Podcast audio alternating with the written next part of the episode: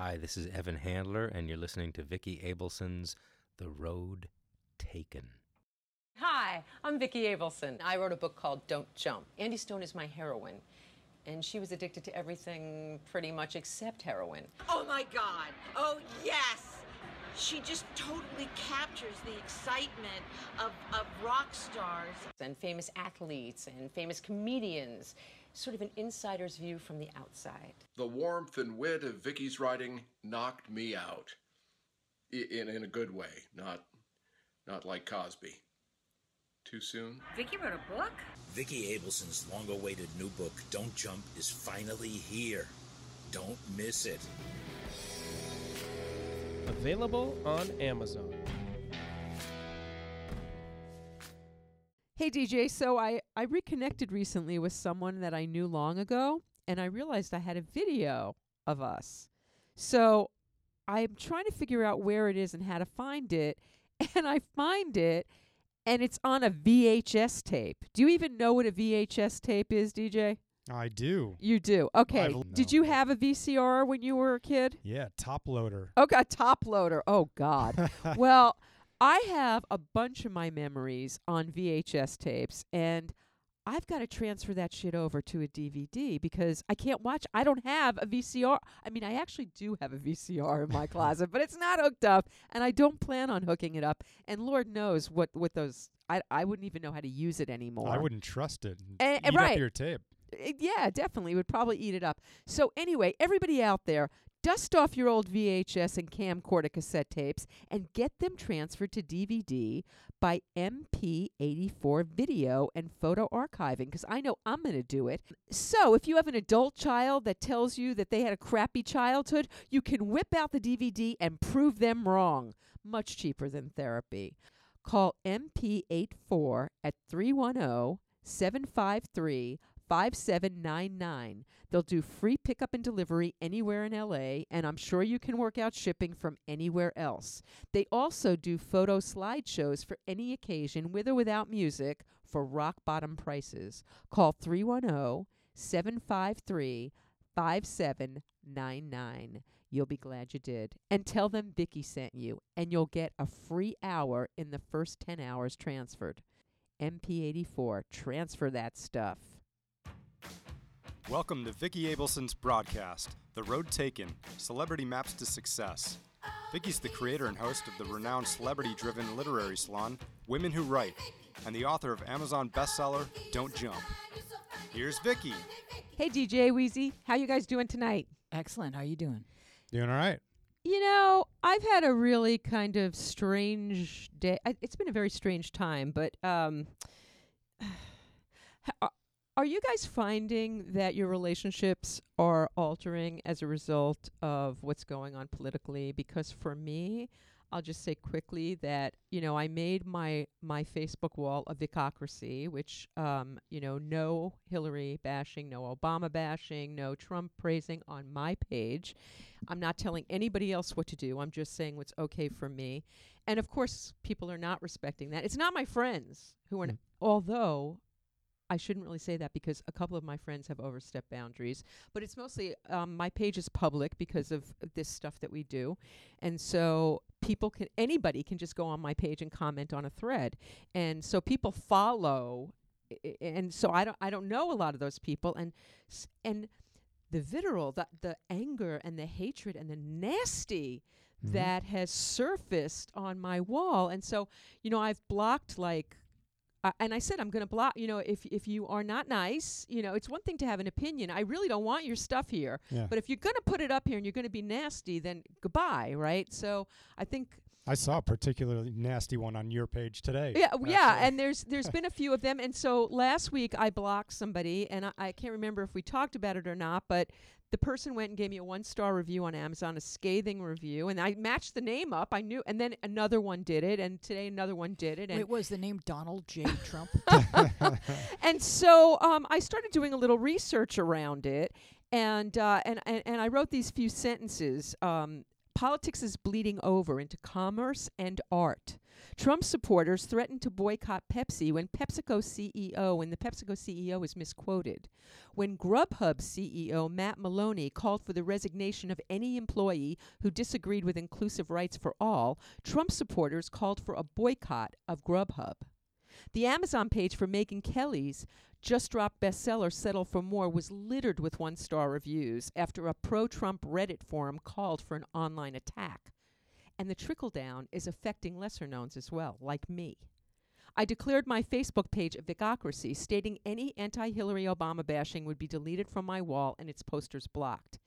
When I followed through, after a personal attack was leveled at me for posting a pro Clinton recount article, a follower, previously unbeknownst to me, gave my book, Don't Jump, a scathing one star review within hours.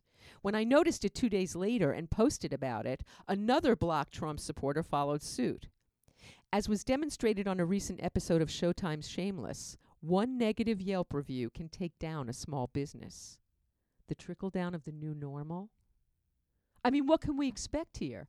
So somebody said to me, don't don't don't post anything political because you've got a book and you've got a show and fuck that. I, I'm not going to. Ch- I, I'm. I. I am not going to back down. Yeah. Yeah. It might cost me books. You know. On the other hand, what happened is a bunch of people went in support to buy my book, which right now is unavailable for another Amazon Im- issue that I'm not even going to get into, but it will be back available tomorrow. But I wear a safety pin. We talked about this yesterday at Women Who Write. I wear a safety pin to show that I am in support of anybody and will come to the aid of anybody as best I can. As I said yesterday, I'm a mom. I can't just jump in front of the bus for somebody, but I will intervene as best I can to help somebody out in trouble. But what I'm finding is that it's not just these followers and these people I don't know, but I mean, my folks voted for Trump. But we're in we're getting along just fine because we don't go there. We just don't talk about it. Um there's somebody really close to me, one of my closest friends for like 30 years. I, I can't be friends with her anymore. I, I can't handle the stuff I'm I mean, I love her. I'm her friend, but I I can't believe the stuff I'm reading. Mm-hmm. Um, there are other people that I've had relationships with over the years that a lot of them that started out on Facebook and became real life friends that are being so offensive right now. W- how are you guys handling it? What what what are you doing, DJ? What wh- how are you doing? What are you doing? Uh, I've got the same thing. I've got uh, not many, but a couple, uh, at least two or three of my really close uh, best friends from back home uh, supported Trump, do support Trump. And we definitely we don't usually talk uh, politics, Mhm. uh, but we got into it a bit because of this, and it's it is really hard to see guys that I see as brothers like saying some of the things they say, and I just like it's tough. It's It super tough. It's it's very different than any. They, you know, they keep trying to say things like, "Oh, it was the same as when Obama was uh, Yeah. put in office," and you know, and we were complaining. Like, it's not the same. It's not the same at all. It's not the same. Um, And also the level of nasty. This this this Thankfully, my friends have not gone nasty, but I, yeah, Thank there's a lot. Yeah, But I mean, you see, you saw what was going on on my Facebook. I mean, they get really. Yeah. People have gotten really, really personal yeah. and just and name Well, calling. the, the funny thing is, yeah, they're, they're so often it's they say how nasty we're being as they're like spewing just and, and name calling. like, just holy cow, really? Do you hear yourself, man? I, think there know. was We a s- sort of like offensiveness, blindness that they had to adopt in order to support this guy. And so now they just have to keep doubling down and doubling down and doubling down on their being right in, in voting for him. And so Yeah. from the beginning, they weren't hearing any of the stuff that he was saying that we found to be disqualifying. Mhm. And they were just saying, well, that's boy talk or that's guy stuff or that's nationalistic or populistic or whatever they wanted to call it. But we saw it as like, you know, no, that's completely, I cannot vote for this man. He's not a Mhm. gentleman. And we need a Mm. gentleman who- as a leader. And they were like blind to that.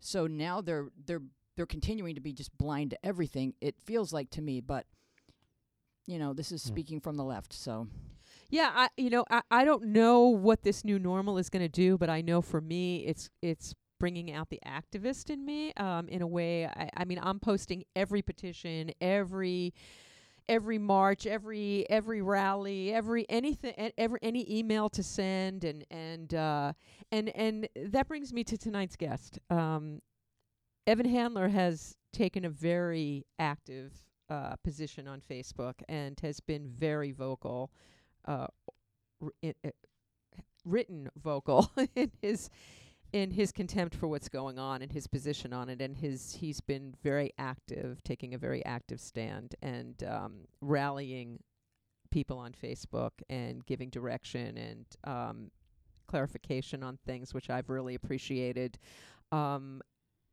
we're going to get into that tonight. We're not just going to talk about the the path that he's taken to get to his career success, but I hope we'll also talk about his path for activism that I hope he can help direct me personally and uh, some of the listeners out there who are interested.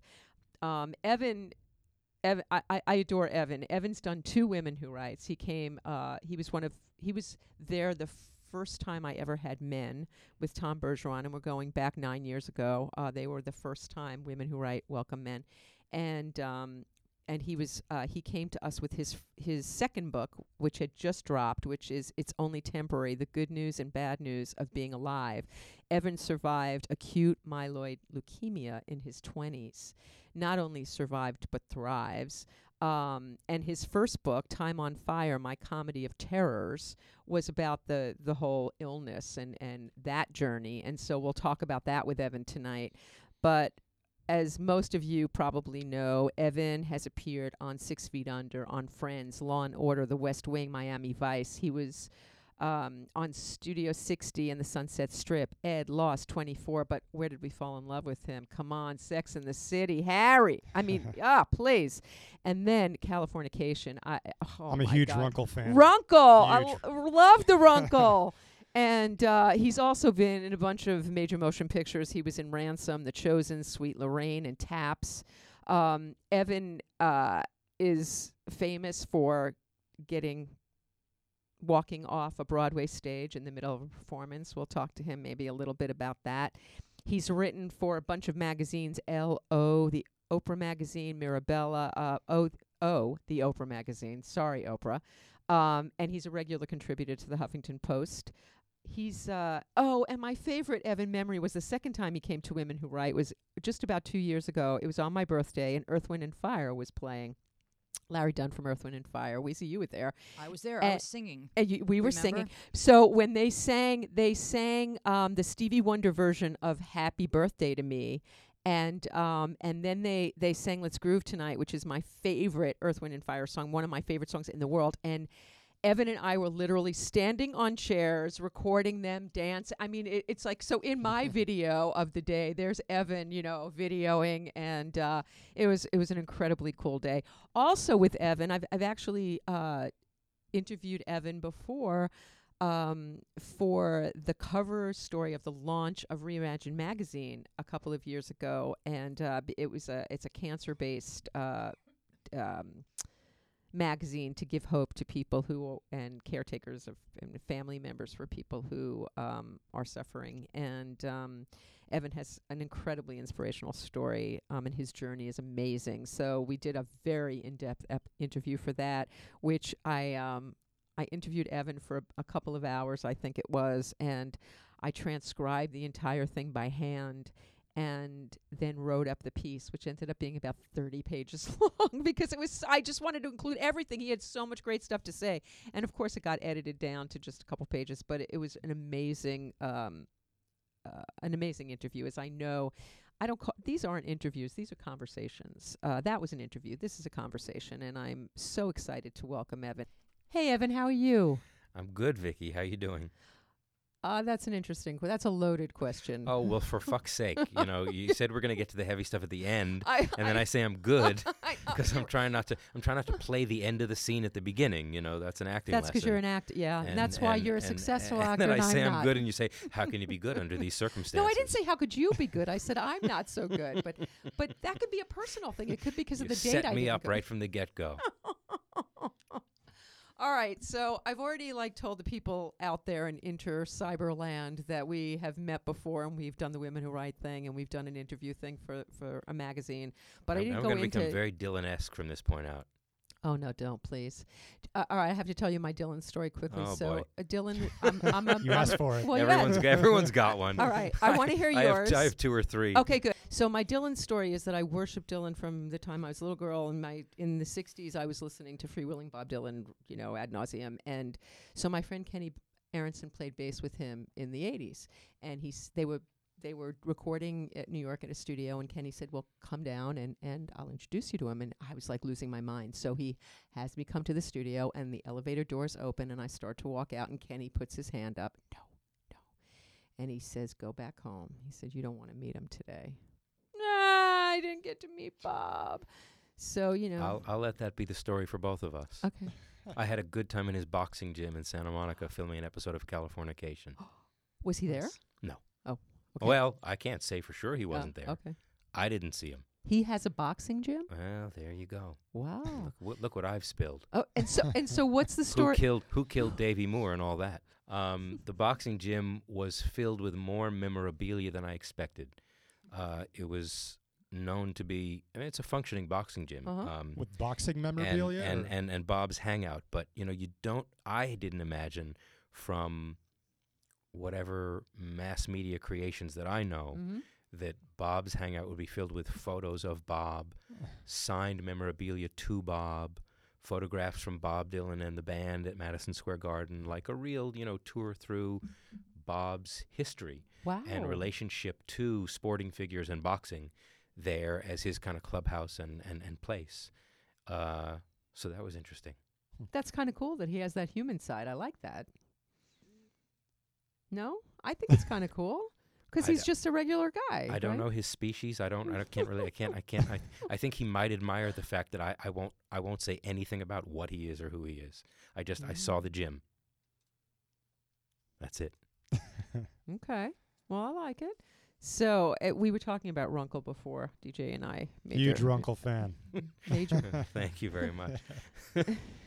But now you keep your clothes on. We I, I we, we were going to go in chronological order, but I just have to say, um, the People versus OJ, um, that is one crazy, brilliant piece of television. For every single minute of it, uh, every word of it, every everything about it. I went to the um, the SAG. Uh, little thing they did a couple weeks ago and and everyone was there except of course you and Rob the two that I know um, I got to dance with John Travolta. Actually, I walked up at the end. I walked up to him and I said, "I want to dance with you before I die." And he said, "Well, even let's take care of that right now." Even I right didn't now." get to dance with him. I said, "I want to dance with you before I die." He goes, "Well, let's take care of that right now." He twirled me around, put me in his arms, and then he said, "Don't die." He was very sweet, but um, but that uh, um.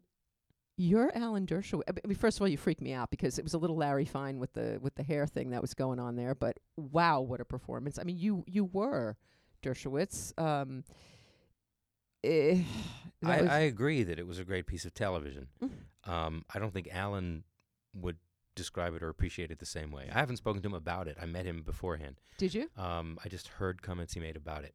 But I don't see why anyone who had been involved would really think that was a great representation of what they personally had been through, except maybe Marcia Clark, who, you know, she and Sarah had their love affair.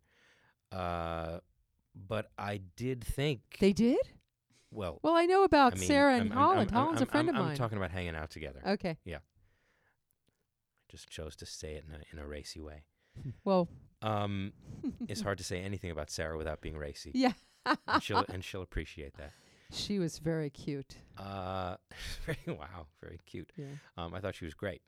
Uh, uh, I going into something like that, you have no idea what it's going to be. Mhm. The concern on my end was, well, okay, I know Travolta's involved and David Schwimmer and Mhm. and Cuba Gooding Jr. and whoever else, and and this could be, you know, the Towering Inferno. Mhm. It could be the Poseidon Adventure, a camp classic for all time.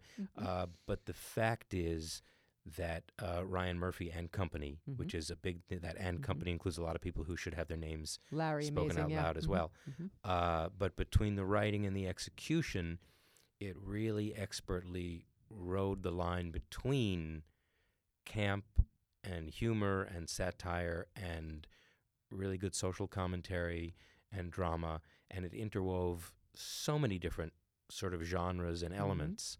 Um, there's only so much you can expect from 10 hours of television that way. Mhm. But I thought really they did an amazing job. Uh, Amazing. when when I had I and, and no one else had any idea really what to expect that it might actually come out as being. But um, I thought it was really expertly done. could you tell when when you were shooting that y- y- even then you couldn't tell? No. No.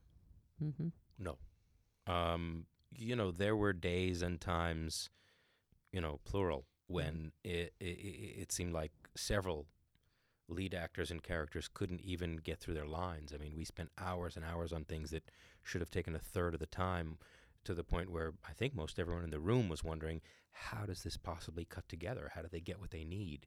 Uh, but Wh- why is see. that? You in see. what way? How, how? Why were things taking so long? You know, I, I can't get into, Mm, okay. you know, Mhm. who Mhm. uh, Okay. who struggles with what why. Okay.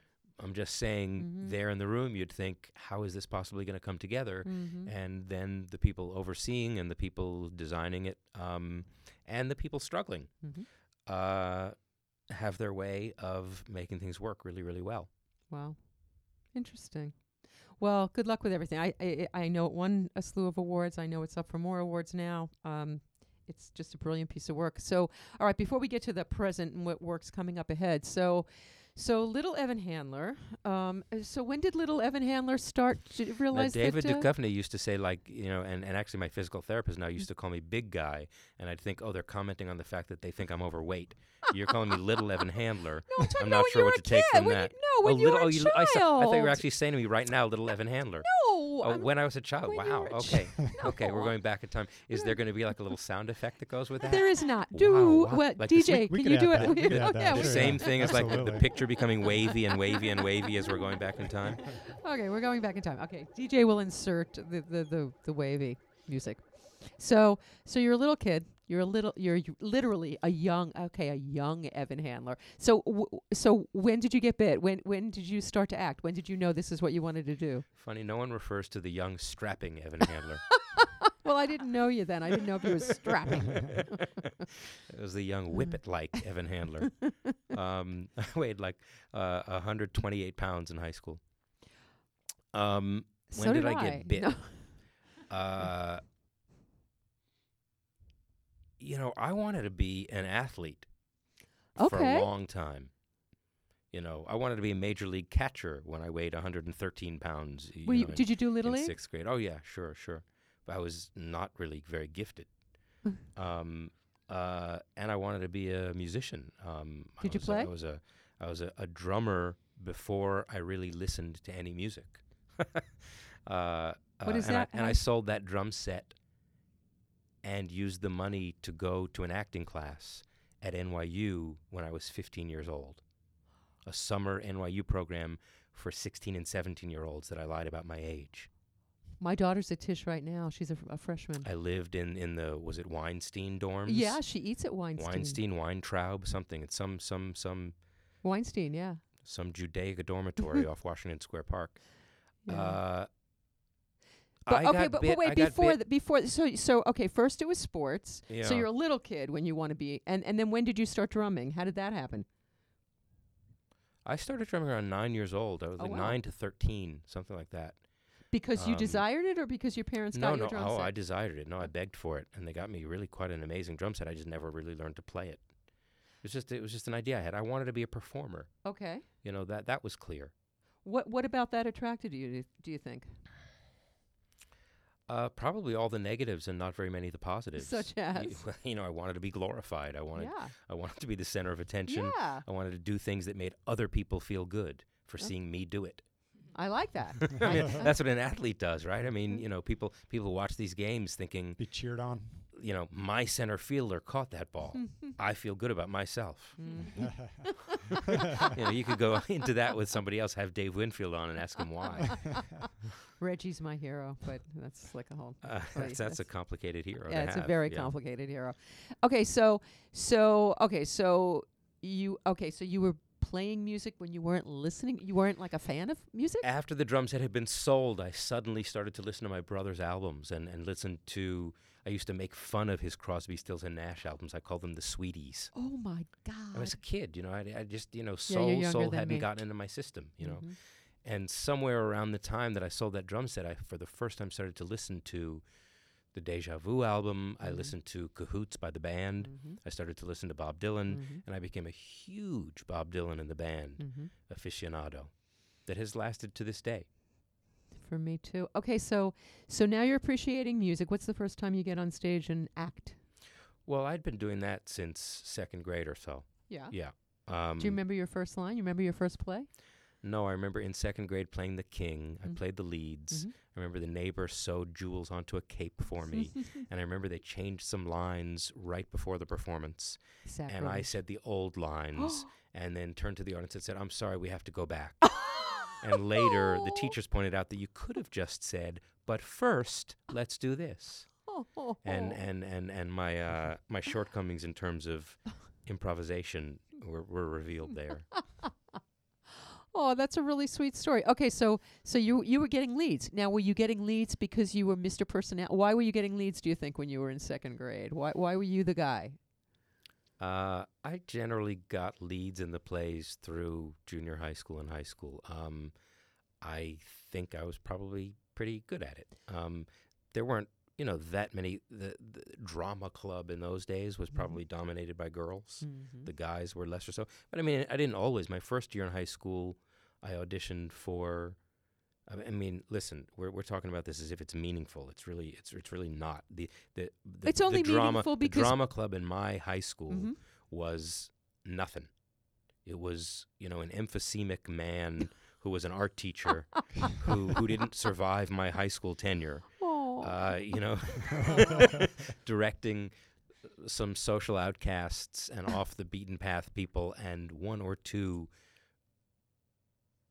drama queens who really thought they were going to be actors and actresses. Mhm. Uh, and I auditioned, and I think my old friend who was two years above me in school, who got the part, will, will forgive me for saying, I was the actor. I didn't get the part because, you know, he played against someone in his grade who was his height. I Ah. was I was six inches shorter than she was, and two years younger, and There you go. and twenty pounds lighter, Mm. and it would have been odd for me to play the romantic lead opposite her. I, I I hear that. I, I get that. So I had to wait my turn. to wait your turn. Okay, so and so when did your turn come? When when when did it start to be something that was that was meaningful? Well, my high school experience was uh, uh, largely, I can't wait to get out of here. Mhm. Um, I just Where'd you go to school? I went to school in the Hudson Valley. Mhm. Um, there's a trio of towns: Montrose, Buchanan, Verplanck. Mhm. I think years before, uh, Verplanck had been written about in the New York Times Magazine as the town the Times left behind.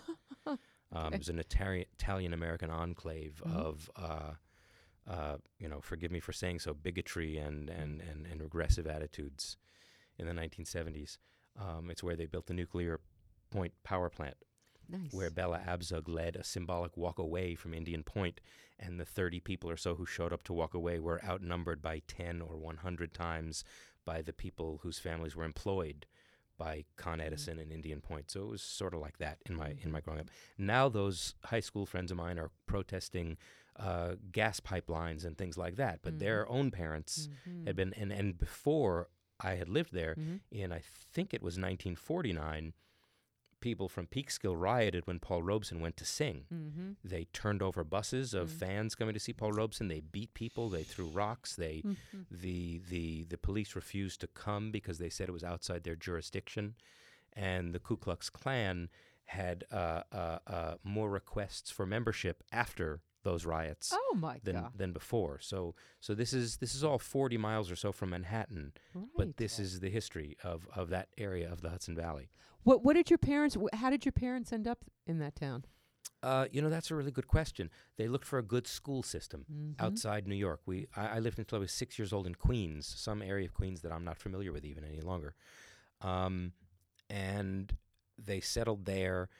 It, it was really it was was an interesting ac- area actually Mhm. because those those river towns that I just Mhm. mentioned had really kind of working class people, Mhm. and then the woods between there and Peekskill. Mhm. Peekskill had a, a large African American Mhm. population, um, and the woods between were populated with somewhat sort of Jewish, uh, uh, uh, uh, advertising industry artistic commuters to Manhattan. Is that what your father did? Yeah, my Uh-huh. father was an illustrator who opened an advertising agency. Uh-huh. And he and uh, uh, a bunch of other people, some of whose names pop into my head, Mhm. but whatever, nobody knows who they are. But these were people who ran, worked at J. Walter Thompson. I mean, they were the Mhm. madmen. They- they- th- Mhm. that's who. That's who Mhm. commuted from there. Um, and uh, you know, largely Jewish, a few African American families, um, living in sort of what was then really leaning rural more Mhm. than suburban, although it's different now, Mhm. and commuting to Manhattan and running their own advertising agencies, Mhm. working as illustrators, that sort of thing. It was a it was a a, a, a sort of uh, hotbed of that. And so you went. So you were in public school. They moved there because of the public yeah, schools. exactly right. This That's is right. exactly what I did with my kids moving from New York to here. I live in a little town that's So I went to the Furnace Woods Elementary School, a very small elementary school. Um, eventually, that and five other elementary schools fed into the brand new Blue Mountain Middle School, Okay. which was for its moment a Mhm. brand new progressive sort of middle school Mhm. with team teaching. That was the big thing. Uh huh. I remember that. And Remember then, and then in ninth grade, you went to the high school Mhm. where all the kids who'd been going to Catholic school up till that point were fed in as well, ah, and from those river towns. So you had this this this merging of these uh, populations that had been separate up to that point. Mhm. Um, and you had the whole um, George McGovern, Richard Nixon um, Mhm. election, y- you know, where people, I mean, you know, whatever, nine through 12 year old kids would stick their face into mine and scream, You fucking communist! If, if, if your parents didn't support Richard Nixon. Mhm. Uh, so it was that kind of background. what? wh- ha- where were you on the social scale of, of that town and that high school? Like, what? What was your? What were? Were you popular? Were you? no- What, what was your? What was your I wish? I wish people could see my face as you're asking me this question. uh, who am I to See, say? Who am I to say, Vicky? You need Well- to you need to open a, a, a curtain behind me and reveal some of the people who could who could tell you where how did I you was feel? How did you feel scale. on the social scale when you I were in I felt like I needed to get the fuck out of there. That's Yeah. what I felt like. Mm. I felt like I have something to offer the world, and these people don't seem to value it. So what was the? So the dream had morphed from music to now. You still wanted to perform and please people. So now, w- uh, uh, Well, I, I, I really, I was actually a kind of academically gifted kid, ah, but you know, and then in fifth grade, literally in fifth grade, we went to guidance counselors who said, "What do you want to do for a living? What do you like? What career do you want?" Seriously, and that's what I said. Well, I want an athletic career, and I'd say, "Well, but you're actually, you know, very gifted academically. That would be quite a waste." I don't see it that way. Quick, quick decision making, and uh, uh, by the way, how how were your parents? Like, d- did your parents support the sports dream, the music dream? The I mean, they played catch with me. Okay, but I mean, did, did, did, did they? Did your parents ever try to encourage you to do something academic, or were they good with what you were doing? I was doing really well, you know, so they Mhm. didn't have to encourage me. You know, I, I, I got A's. I was, you know, that was But when it came time to for go to college, so so what that happened That was there? later. That was later. okay, I so bailed on academics well before college. oh, that was, you know, that was the the the, the most difficult portion. Um, you bailed on academics like when you were spending your money to go to NYU at 15 to I take did, an acting I did my freshman and sophomore years of high school Mhm. in New York. This is going to be obscure to a lot of people, but there were regents and non-regents diplomas. Oh yeah. So if you wanted to go to college, you got the Regents diploma. it Oh, was just yeah. more credits. You had to take Mhm. more classes. Mhm. The Regents diploma was designed for people who wanted to pursue trades more than academics, Mhm. supposedly.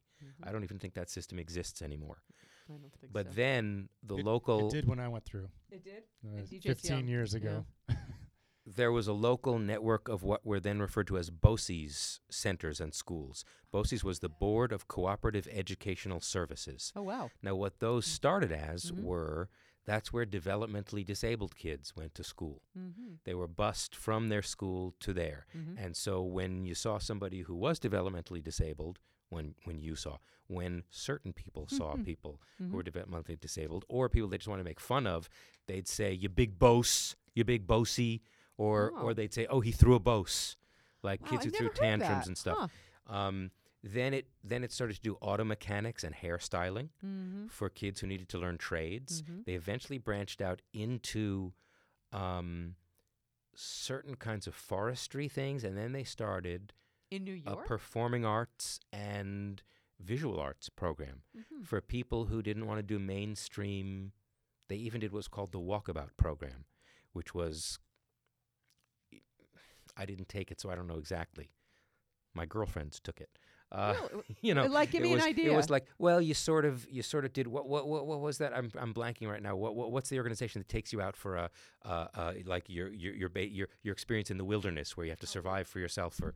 Outward Bound. It was sort of like a high school Uh. outward boundish program where you learned different kinds of um, outdoor skills, but also um, self-actualization theories and programs. For s- they decided to use the BOCES facility for more progressive aims, and I went there for my junior year of high school, where you would spend only half a day at your regular high school.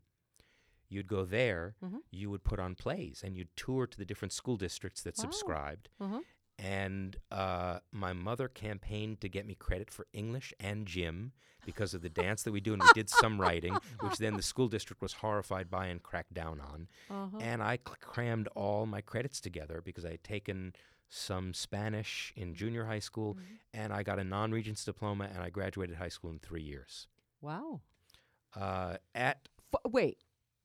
Okay, from four. Okay, from four years. I didn't yeah. do a senior year in high school. Okay. And the other kids in school were like, You don't want a senior year? You get two study halls. and I'd be like, Okay. Like all day is going to be study hall for me. Yeah. but okay, you come back and I'm moving on. Okay, so now you're like 17, 16, 17 when Yeah. you're out of high school. So what happens? And my mother um, told me a story about a guy that she was best friends with until she was 13 years old, Mhm. a guy named Robert Kalfin, Mhm. who ran something called the Chelsea Theater Center, which in the 1970s was a top off Broadway theater company. Mhm.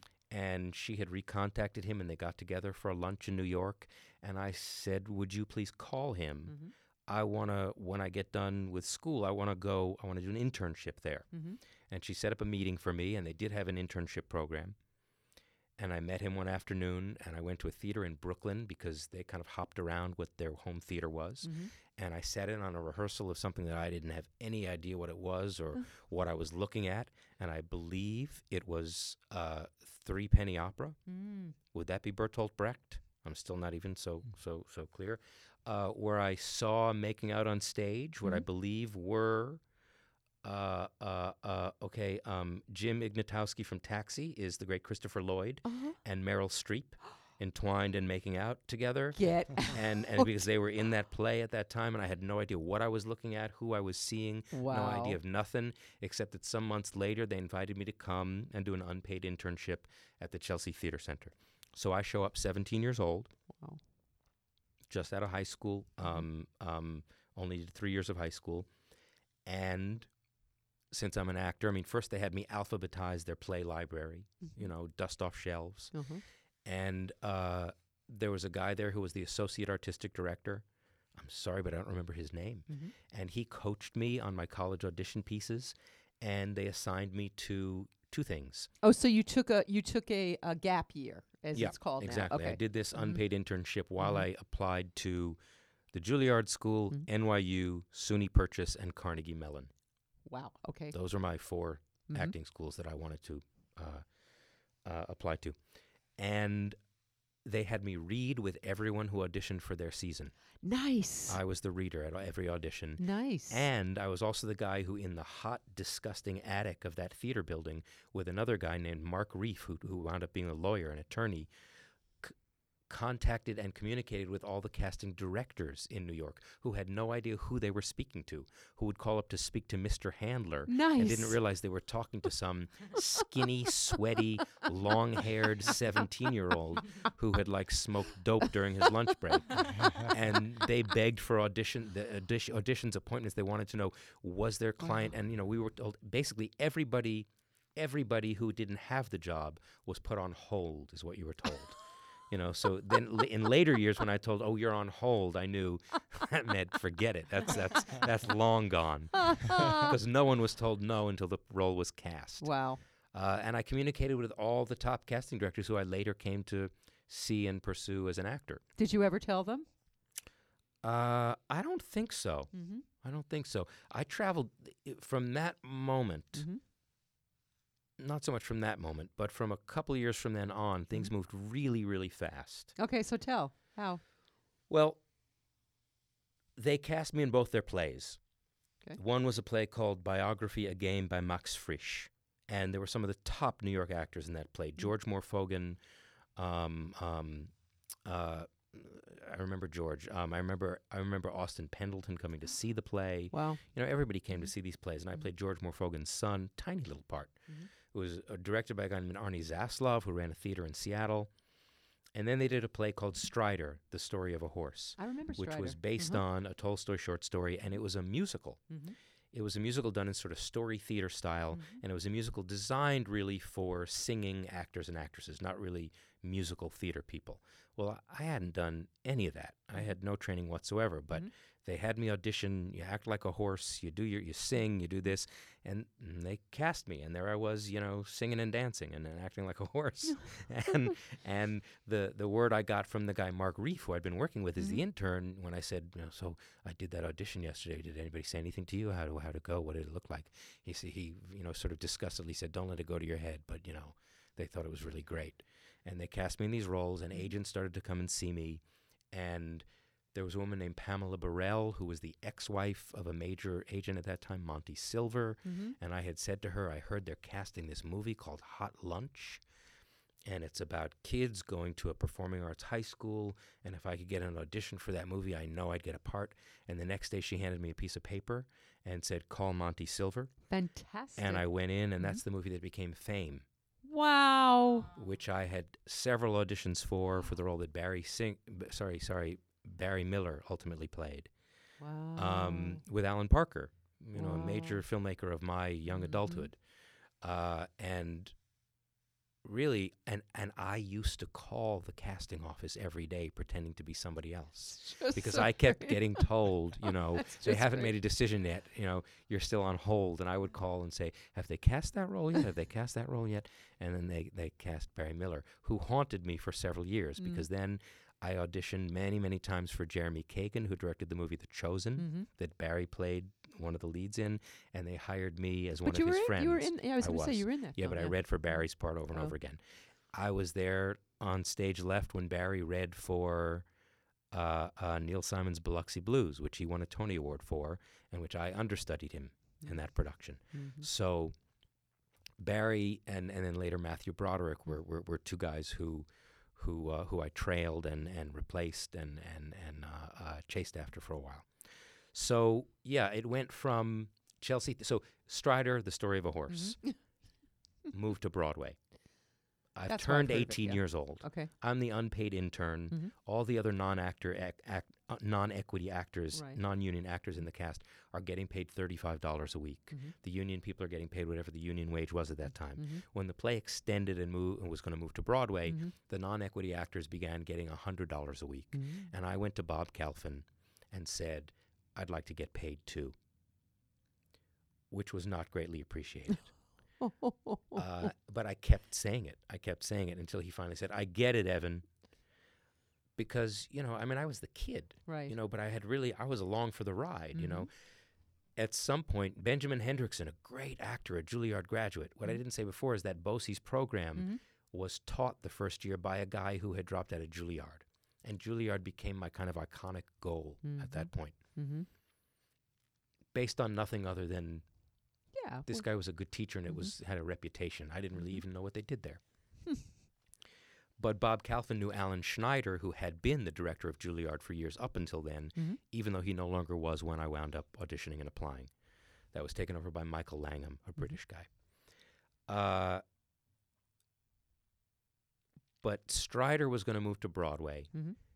and there became a huge debate in the cast of what should the kid do does an 18 year old kid quit a play that's going to move to Broadway to go to school to learn what he's already doing Mhm. to move to Broadway, which the 70 year olds had never had a chance for their entire lives? Or do you leave the Broadway production and go to acting school? Mhm. And there were vehement arguments among the cast uh, about that.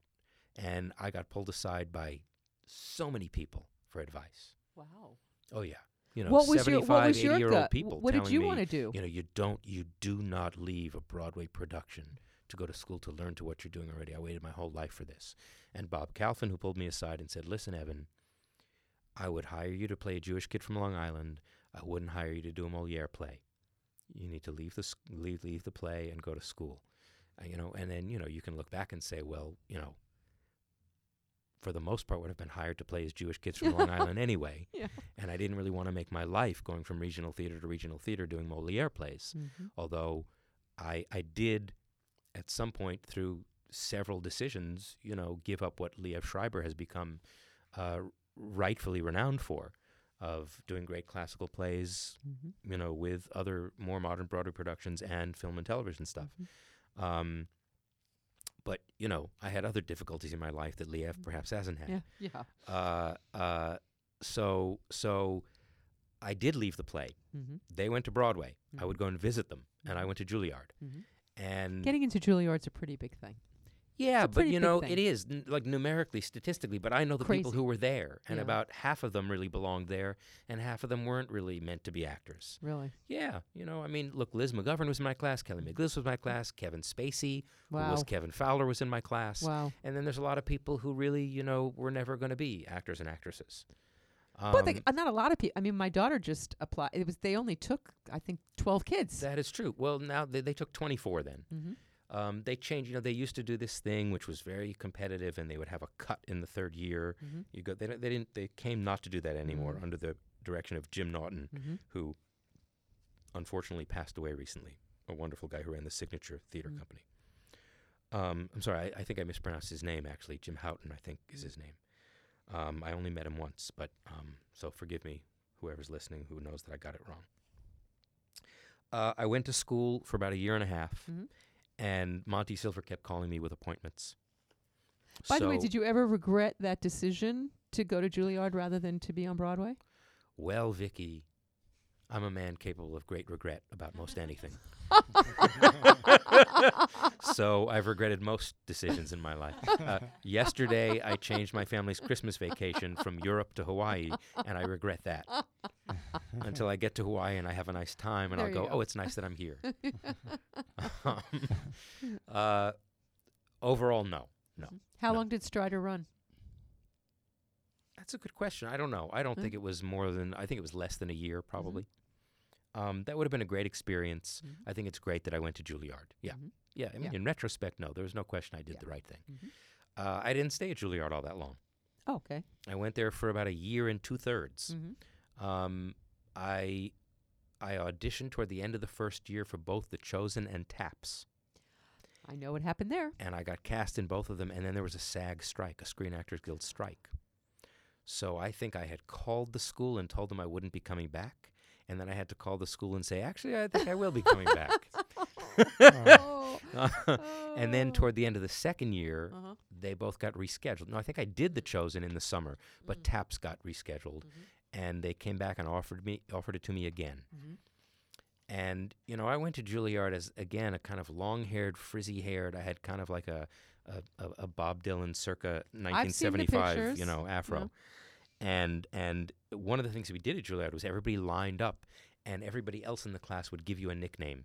So 23 other people would give you a nickname, and, and there was Kevin Spacey going, you know, druggy, uh, hippie, pothead about me.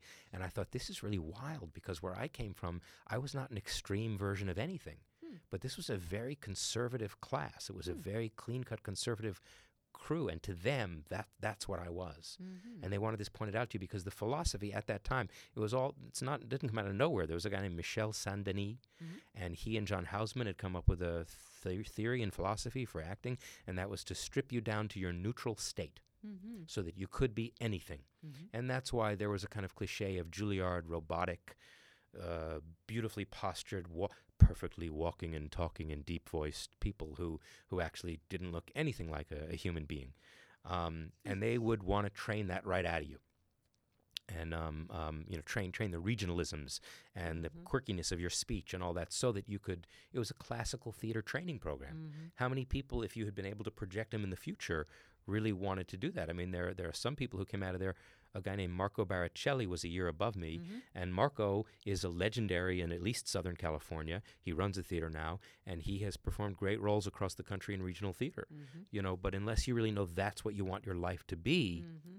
in retrospect, I look back when I did go and tell Michael Langham, I have a role in this movie Taps and I'm going to leave school. He said, I want to know, do you understand that what you're leaving to do has nothing to do with what we've been teaching you here.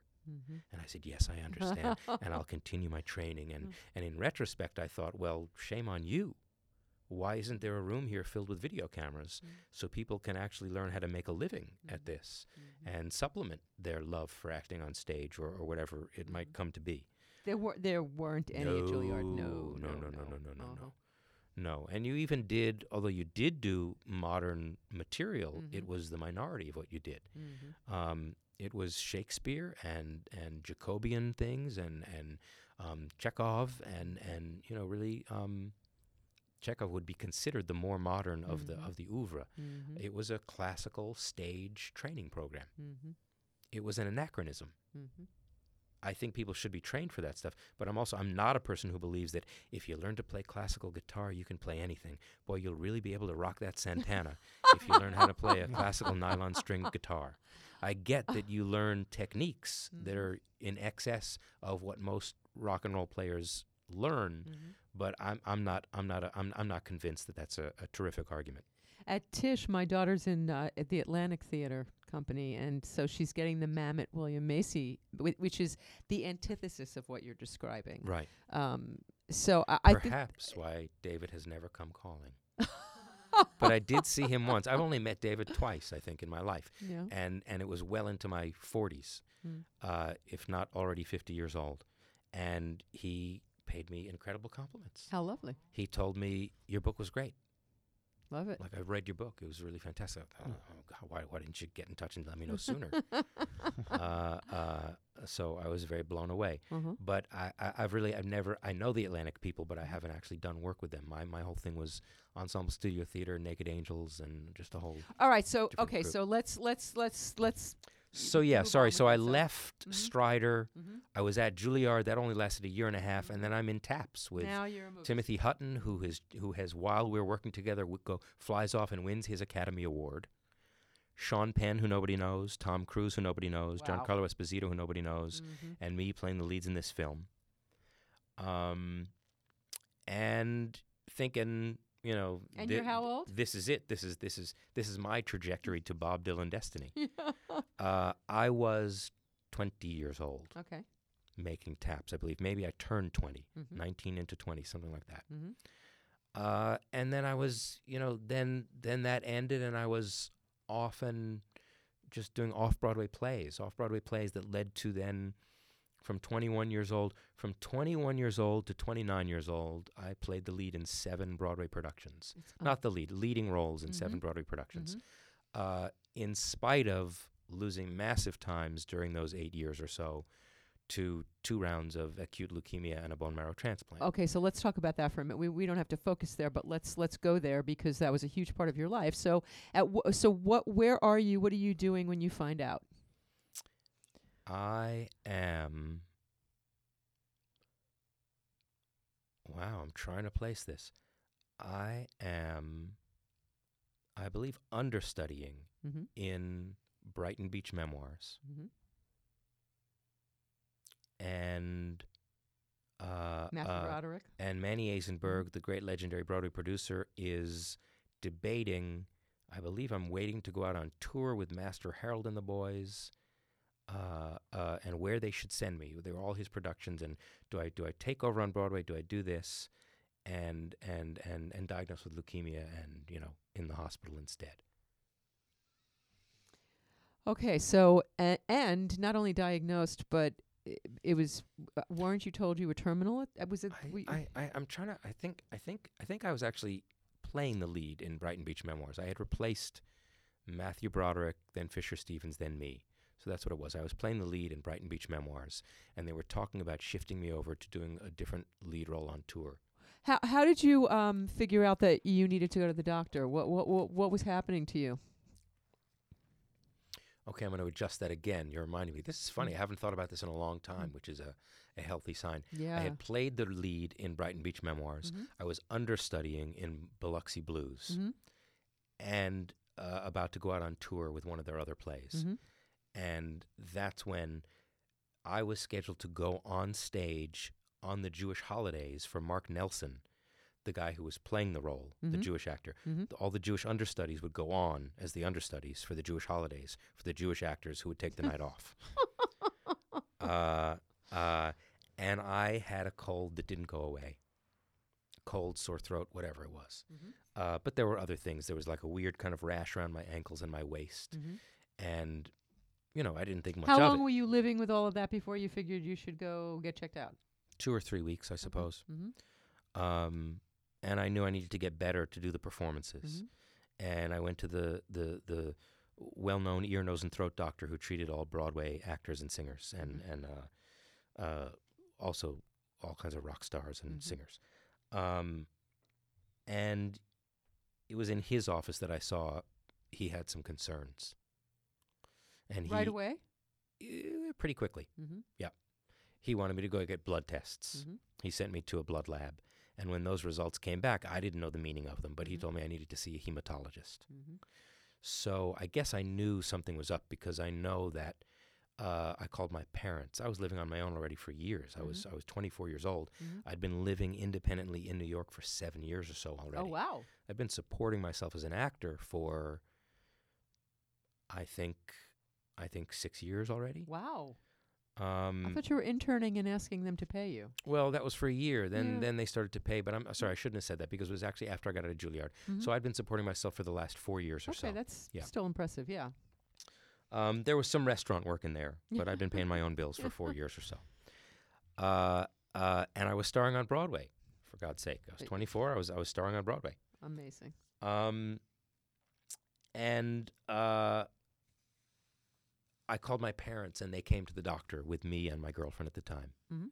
My girlfriend is uh, Jackie Reingold, a, a terrific, terrific playwright who has since done a lot of television writing from uh, HBO's In Treatment, where she wrote the um, I love that show. Hope Davis storyline, to uh, Frankie and whoever with uh, uh, uh, uh, uh, uh, Jane Fonda and Lily Tomlin. Oh, yeah, It's on uh, now Marta Kauffman's mhm. show, Grace Brain Dead, most uh-huh. recently, and she teaches writing at NYU. Um, so we went. Mhm. It was hours and hours. Um, the doctor took blood. He said, We're going to need to take a bone marrow sample. So I lay on a table and they screwed a needle into the back of my hip bone and sucked out bone marrow for the first time, something that became routine for years after that. Um, and we sat and waited for three or four hours in a waiting room, not knowing what was going on or why. Mhm.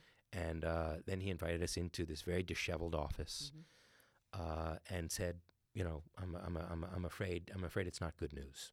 It's bad Right news." there. Yeah, that, was it. Mhm. I'm afraid it's not good news. It's bad news. It's an acute myeloid leukemia.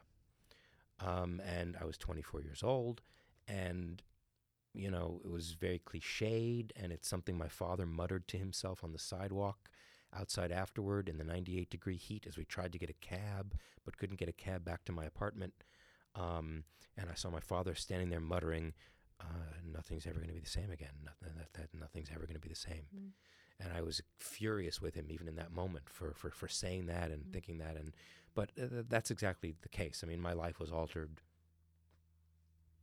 forever from that moment on. Mhm. Um, I don't know if that's the same for everyone else. Uh, what can I tell you? That's that's the truth of my existence. Mhm. Um, those following five years became the defining five years of my life, and even at that time, I said, you know, nothing will, nothing will supersede this as the defining events of my life until someday maybe I get married and become a parent.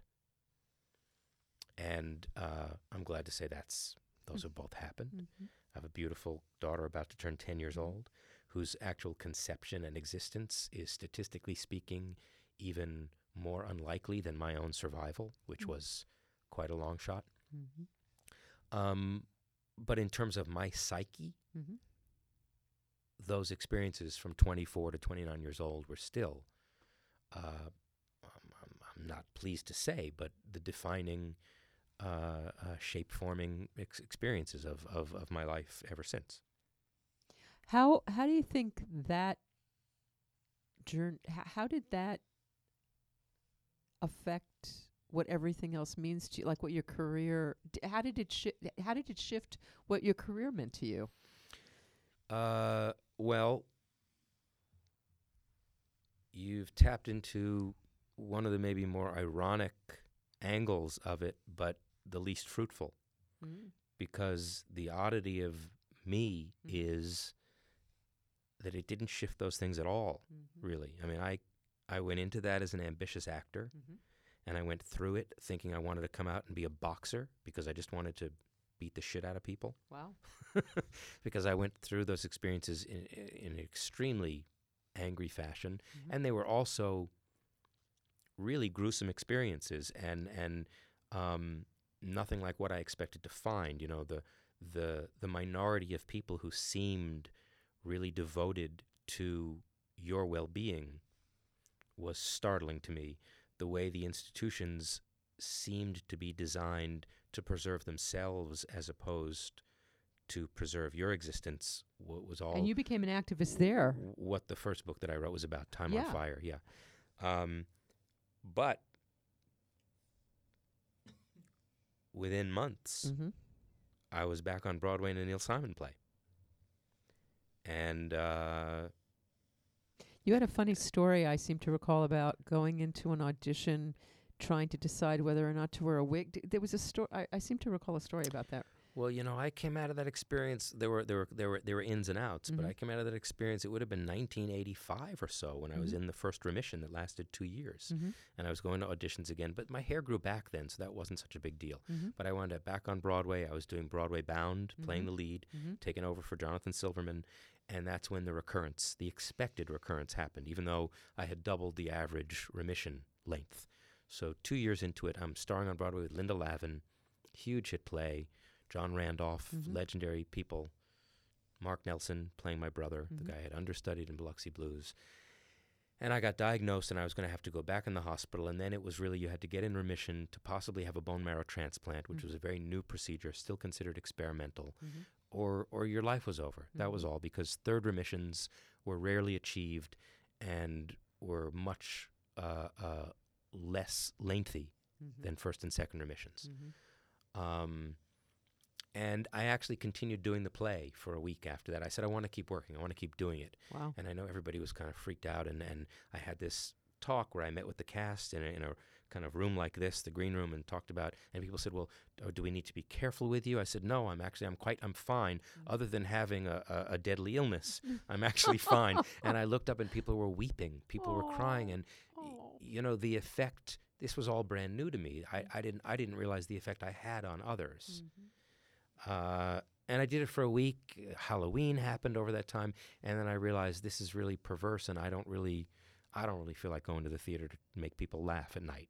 Um, so I bowed out.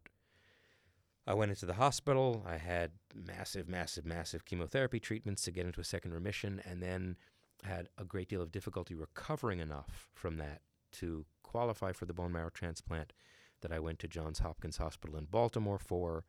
I had what's called an autologous bone marrow transplant, meaning there wasn't a donor. They remove presumably diseased cells from your own bone marrow, treat them, what they call purging them outside your body with chemotherapy chemicals directly, then reinfuse those as the, what they call the rescue dose. Wow. The you know the terminology is incredible. Um, they poison you to death. They give you the rescue dose.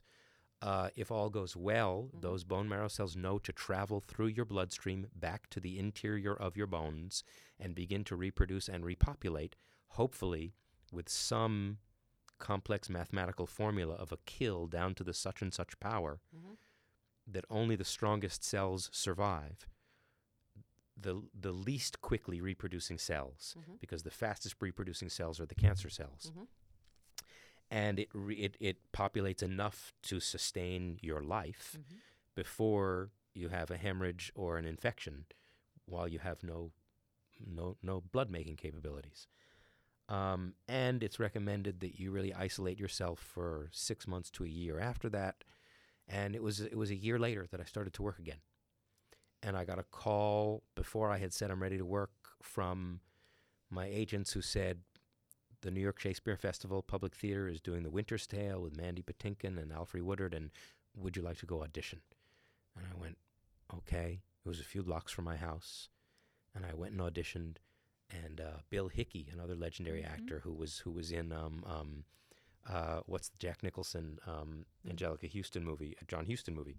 Um, Yeah. you coming up with a title? yeah, no, you're you're talking Prizzi's to Honor. Yeah, thank you. Prizzi's Honor. Yeah. He was there, Mhm. and they were pairing people off. And they said, "Okay, you know, you're going to read with Bill Hickey." And I go in, and, and I would say a few lines, and Bill would stop and turn to the people auditioning us and go, "He's great. The kid's great. He's terrific. He's terrific." And I thought, okay, so Bill Hickey's playing the role, and they're pairing him off with people. I'd say a few more lines. He's terrific. The kid's great. He's great. And then I got offered the role, and Bill Hickey was nowhere to be seen. Wow. It was just his way of managing the audition situation. Wow.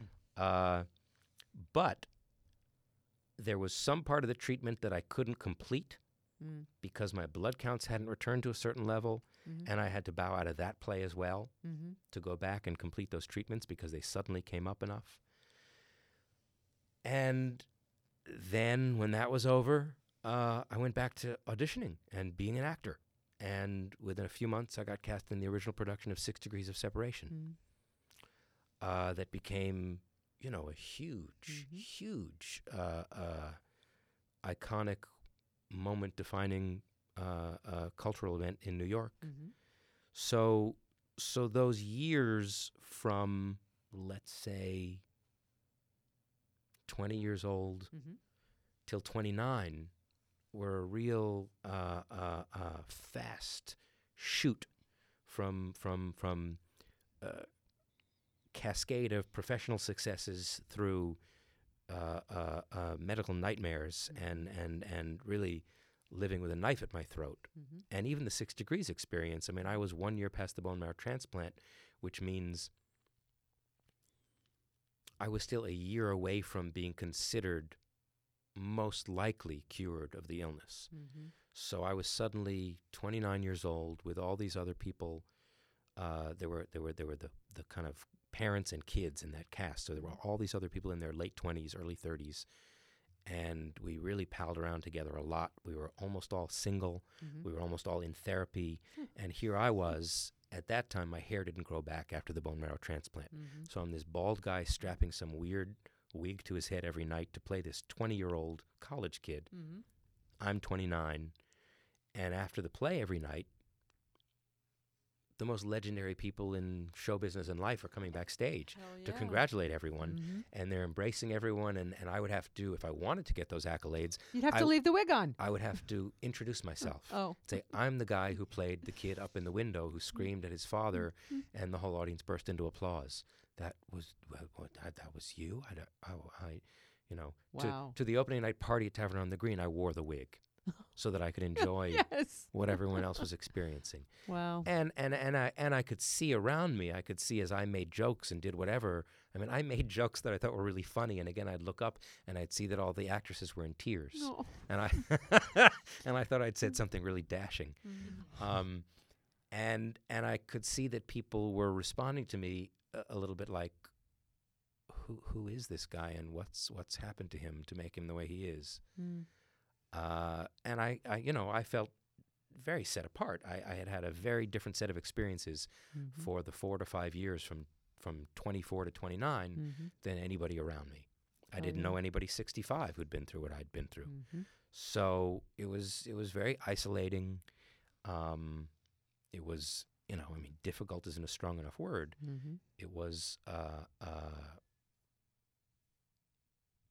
it was everything, but it didn't kill me. I mean the joke I make in the book is you know what doesn't kill you makes you stronger, but my realization was that what doesn't kill you fucks you up for a really long time, and it's a miracle if you ever get it back together again. Yeah. and then and then there were my 30s of you know uh, single searching for love actor on broadway in television and films and and destroying one relationship after another and and uh, uh, uh, really unable to a large extent to experience the gratitude Mm. i knew i should feel over my miraculously saved life because i was so angry at the time that i had been cost the time that had been taken from me in order to achieve that and and and, and that was uh, that was a long struggle But you d- but the thing that's amazing is that you did find that gratitude. H- how did you how did you find the gratitude? Boy, I wrote a book about it. And I don't You know, I sure don't- I did. don't, I don't know how to answer the question. how did I find it? Uh, Um, wh- what what was? I guess I kept at it. Mm-hmm. is what I I kept at it, and over time I grew up. Uh, but I was I was definitely a turn or two behind Mhm. my peers, Mhm. even though, I mean, here's the dichotomy. You know, I was I was decades ahead of my peers in terms of having a preview of where we are all inevitably headed. Mhm. I had been reduced to an old dying man Mhm. at 24, 25, 26, 27, 28, and 29 years old. Mhm. And then I was a healthy guy through my 30s, but who had not matured socially, Mhm. who had not really matured professionally, Mhm. even though I was precocious at that Mhm. earlier. Uh, a lot of my advantage in pursuing roles in New York was that I was doing it from 17 years old. Most Mhm. people got out of college at 21 and they started. Mhm. And I had a, a two to four year head start, depending on Mhm. the school years. Um, but by the time I reemerged at 29, 30, I had had four to five years stolen from me. Mhm. Uh, and that's in terms of professional experience, Mhm. life experience, dating experience, everything. While having been oddly aged Mhm. uh, or curdled, if you want to put it that way. Um, so uh, that was a distinct perspective to Mhm. go through one's 30s and even 40s with. Mhm. Uh, I think part of my blessings and, and what uh, uh, allowed me to experience gratitude was that I resisted, not in dashing fashion necessarily, but I resisted a lot of the pressures. I mean, I was engaged twice and didn't get married, and uh, uh, certainly offended a lot of people in that process. Mhm. But the fact that I waited and, and waited until I met my current wife and got married for the first time at 43 Mhm. and had my first kid at 46, Mhm. in retrospect, those came to be revealed as very wise, canny decisions Mhm. because I wouldn't have been ready for it any time earlier. Mm-hmm. So, all right. So we're we've spent a lot of time talking, but this has been fascinating. But but let's fast forward a little bit. So for me, you became huge with Sex and the City. How how how did um how did that whole how did that Sex and the City thing happen? Uh, boy, um, I'm trying to relate it to when uh, uh, and how many years later. It was a lot of years later than 6 Degrees. Mhm. Six Degrees of Separation happened. I left that and I, I co starred on Broadway in I Hate Hamlet, Mhm. Paul Rudnick's first play, Mhm. which for me was disastrous. I was co starring with the legendary and, and legendarily difficult Nicol Williamson, who uh, was a very troubled guy but a brilliant actor Mhm. who, who hauled off and smacked me with a sword in the middle of a performance. And what did you do? I, I left the stage Yes, and never went did. back. Yes, you did. Yeah. Uh, which I thought would be the end of it, except that two days later it was on every front page and was repeated for years afterwards. Mhm. And, and until, right up until he died a few years ago, and I was in every one of his obituaries, which made me think, fucking hell, that means he's going to be in every one of mine. Wow. So we're united forever Wow. in that sense. Wow. Um, and his son recently mocked me on Facebook uh, as a Trump supporter. So we can get to that later. Okay. Uh, uh, there you go. yeah, and my dad and my dad smacked Evan Handler. Oh God. Um, so so there was that, and then I started to. I, after that, I, I start. I went. I went and did a James Brooks television show. Started working in television. Did some really bad shows, but also did some some very good ones. Um, and I had a, a, a- breakup with a fiance and a terrific depression following 9/11. Mhm. And for the first time, instead of just going to LA for pilot season, I moved all my belongings to Santa Monica, California, for the first time, and thought, "Wow, this looks a little too much like Florida, but it's really pleasant compared to where I've been living in Manhattan. I feel more relaxed. It's really good." And four days after my stuff arrived, I flew back to New York and auditioned for Sex and the City Wow. And they had somebody in mind already, Mhm. terrific stage actor in New York that I know and Mhm. knew. Uh, and they said, "Can you go away for three or four hours and come back and read with Kristin?" And I did that, and then I had to wait several days back in Santa Monica before finding out I got cast. Mhm. And the way they did those things back then, it, Sex and the City, Mhm. when they knew they had a storyline for a new man that Mhm. was going to last, they would hire you for the last few episodes of one season Mhm. to then decide whether to pick up the option on you for the next season. Mhm. And I had a rocky landing there. Um, I had already been told a number of times in my career that this job is going to change your life. Mhm. And my way of dealing that with that over time had become to just nod politely and put it aside. Mhm. And when I landed at Sex and the City, something that was already, I think, six years old. Mhm. Uh, Really? Yeah. God, it seems like you were always I there. I was- can barely remember I you was not only being in there. that show for about 18 months. Wow, That was about my okay. working time there, yeah. Mhm. And, you know, they were quite puzzled by my aloof attitude.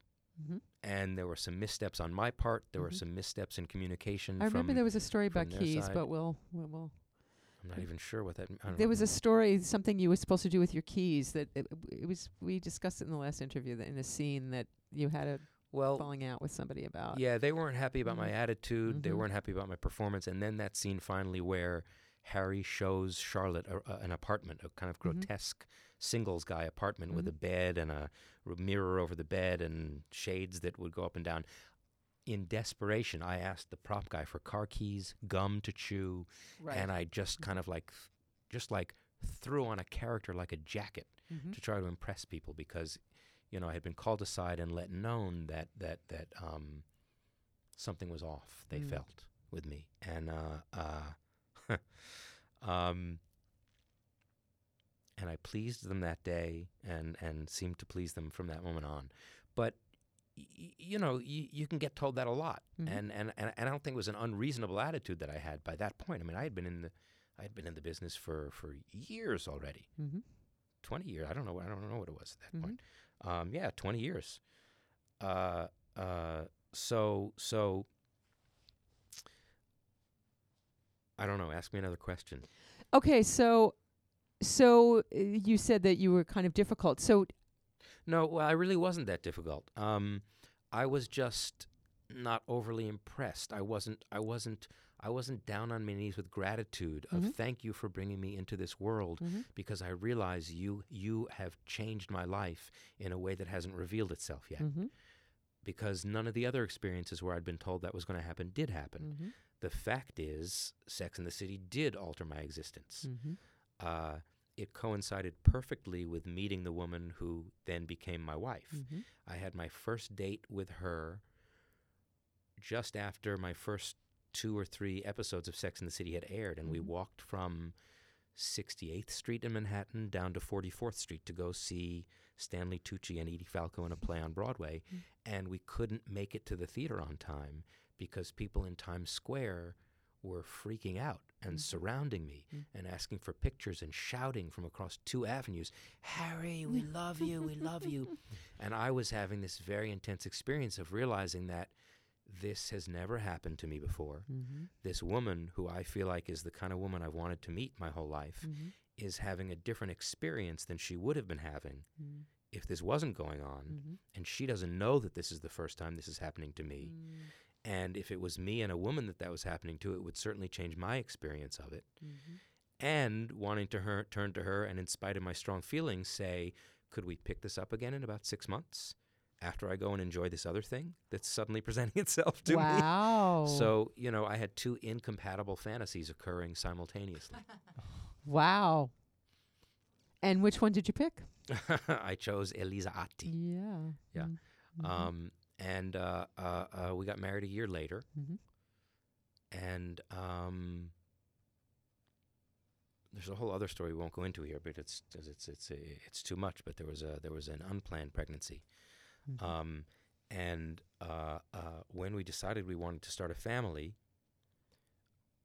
I the unplanned pregnancy had made me believe that I was one of the one out of ten or so that I had since then learned regenerated fertility out of Mhm. time without being warned. Mhm. You know, I, I thought like a, a, a, a- a recall notice should have been sent out like a car. um, warning. Uh, uh, and then when I got myself tested for the first time, learned that, that, that my sperm count was no different than it had been Mhm. years and years earlier, immediately after the bone marrow transplant. Um, you know, it was a miracle thing. decidedly infertile. Mm-hmm. And, and, and the day after learning that, we conceived our daughter. Mm-hmm. So, um, yeah, there were there continued to be, and okay. So to get back to your question, somewhere in there Mhm. of marrying Elisa Atti Mm-hmm. and having my daughter conceived and born, Mm-hmm. uh, I uh, came to begin to appreciate some of the gratitude that I knew I should have been experiencing for the decade or two prior. Uh, that had been long delayed, but it, it really did take. It took 20 years Mhm. of, of, of, of life to, and I can't even say that I began to feel much safer, Mm-hmm. even though I did Mm-hmm. but i- you know the the the terror and vulnerability for me Mm-hmm. uh, didn't really dissipate that much, Mm-hmm. uh, and at the same time, it wasn't comparable to what it was long ago. So I'm saying two things at once, but um, while it recedes tremendously into the background, Mm-hmm. it is very easily and quickly accessible Mm-hmm. through any number of prompts, any number of triggers. And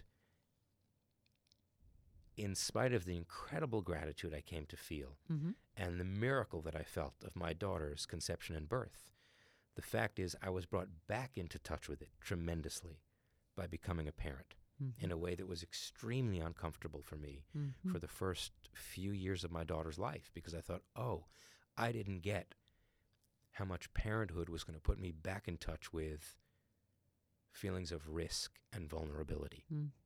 And I didn't realize how far I'd traveled from it Mm-hmm. until I realized how vulnerable and risky having a little child felt. This is a perfect segue to what's going on today. Because we know what's happened with your career. But, Everybody but, knows but there's what's so much of my career yeah, still to I know, but but we but we know Californication, and we know we know what happened to because we all watched it happen and and experienced it with you. But the vulnerability that you're talking about is exactly uh, what I want to talk to you about uh, bef- for this last part, um, because I've been watching what you've been saying on Facebook. I feel a kinship to what you've been feeling. Rather than going through all of the trauma of the experience, maybe we can talk about the hope. Well, hope is hard of where you are today. What um, what you're taking forward. I, I I want there to be some hope. I want there to be a path. I want there. T- I don't want it to be hopelessness, which is how I've been feeling. I've had a hard time getting out of bed. I've been working in bed in pajamas till four in the m- afternoon till I have to leave. I've been eating ice cream. I've been, you know, just hopeless. What do I tell my children? I mean, it's just been horrific. So, so tell me what you're doing. Tell me what you're doing. Um, I'll tell you what I'm doing, but uh, I'm gonna uh, uh, precede it by echoing what you're saying, Mhm. um, uh, and and and and not giving you what you're hoping for, Oh. because I I do happen to think that we have dramatically punched through and entered a dark, dark, treacherous period of history in more dramatic fashion than most reveal themselves. And I'm astonished to, at the degree to which I see people, in spite of the many people who are feeling like you're feeling and who are alarmed, the tremendous number of people and the tremendous number of high government officials Mhm. who aren't responding to it as what it is. Mhm. Um, I'm deeply troubled, deeply troubled uh, by the attitude that gets sent to me of um, you need to wait and see because uh, uh, That's what they said in Nazi Germany. well I wasn't going to say it that way Mm. but and, and, and, and that's I don't say it that way only because it's so easily dismissible Mm-hmm. You know, there there are Mhm. there are many who feel you can't compare anyone to Hitler or Nazis unless they've already killed six million people. Mm. So let's put that aside for a Okay. second. Let's just say, wait and see. So what does that mean exactly? Because I I have waited and I have seen. Mm-hmm. Um, I see an authoritarian figure Mm-hmm. who hasn't pretended to be anything else, Mm-hmm. who has stated very precisely his intentions to intimidate and actually change constitutional allowances for press freedom. Mm-hmm. I see someone who has very purposefully, even within just the past few days, Mhm. uh, uh, uh, publicly created a crisis for a major corporation, Boeing, because they made a public statement contrary to his desires. We were talking about that. I mean, these are things, that no yeah. businessman does, much less a president elect or government official. Um, I have seen the appointments being made. Mm-hmm. Uh, I, e- everything that has been spoken that's intended, Mm-hmm.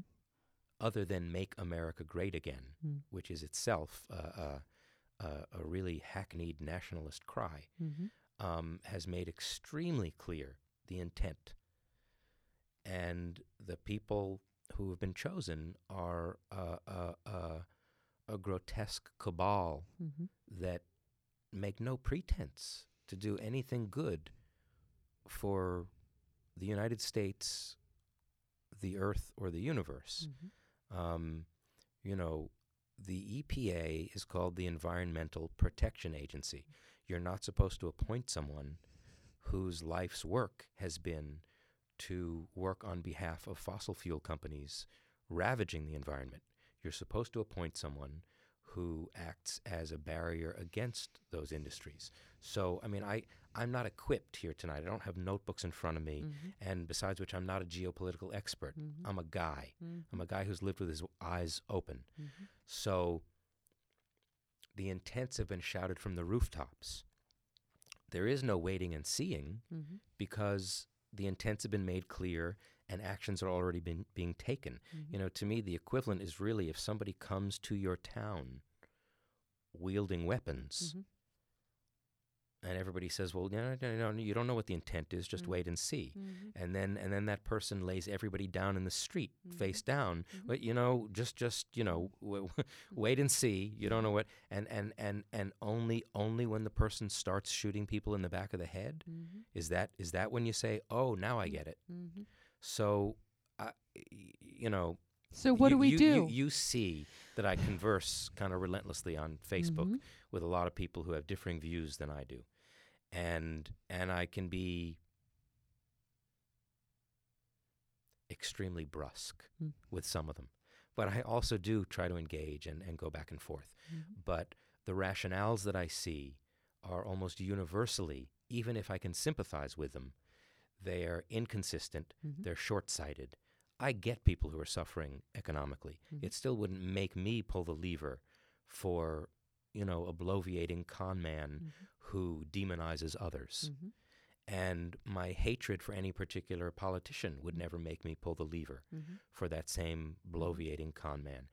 And uh,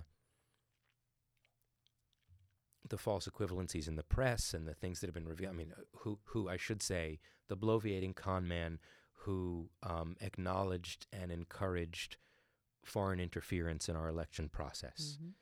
um, and accepted help from the FBI. And, and, and, and, and, and what do we say even to what's been revealed very clearly as people's willingness to rabidly latch on to and insist upon the truthfulness of the most insane false news stories. You know, I have corresponded with and engaged in conversation with people who insist that Hillary Clinton and John Podesta were and are involved in childhood sexual slavery rings and cannot be talked out of it. And as you present evidence and chip away at it, it then maybe, maybe regresses back to, but okay, maybe that's not exactly what was going on, but there's so much out there, there must be something going on. Mhm. And what you see is, you know, if you track for 30 years, you know, since since the Reagan administration, there has been a successful war engaged against uh, truth and fact. Mhm. And if we have arrived at a moment now, as it seems, where actual fact and provable data carry no influence whatsoever Mhm. versus completely invented stories, uh, I don't know what to tell you. That is that is a treacherously dangerous place from which I don't know how a society recovers. So so that's why it terrifies me. And that to me is the crux of it actually right there. I what I've been doing is concentrating on that aspect of it. I've been concentrating on one how do you get news media to stop willfully indicting itself Mhm.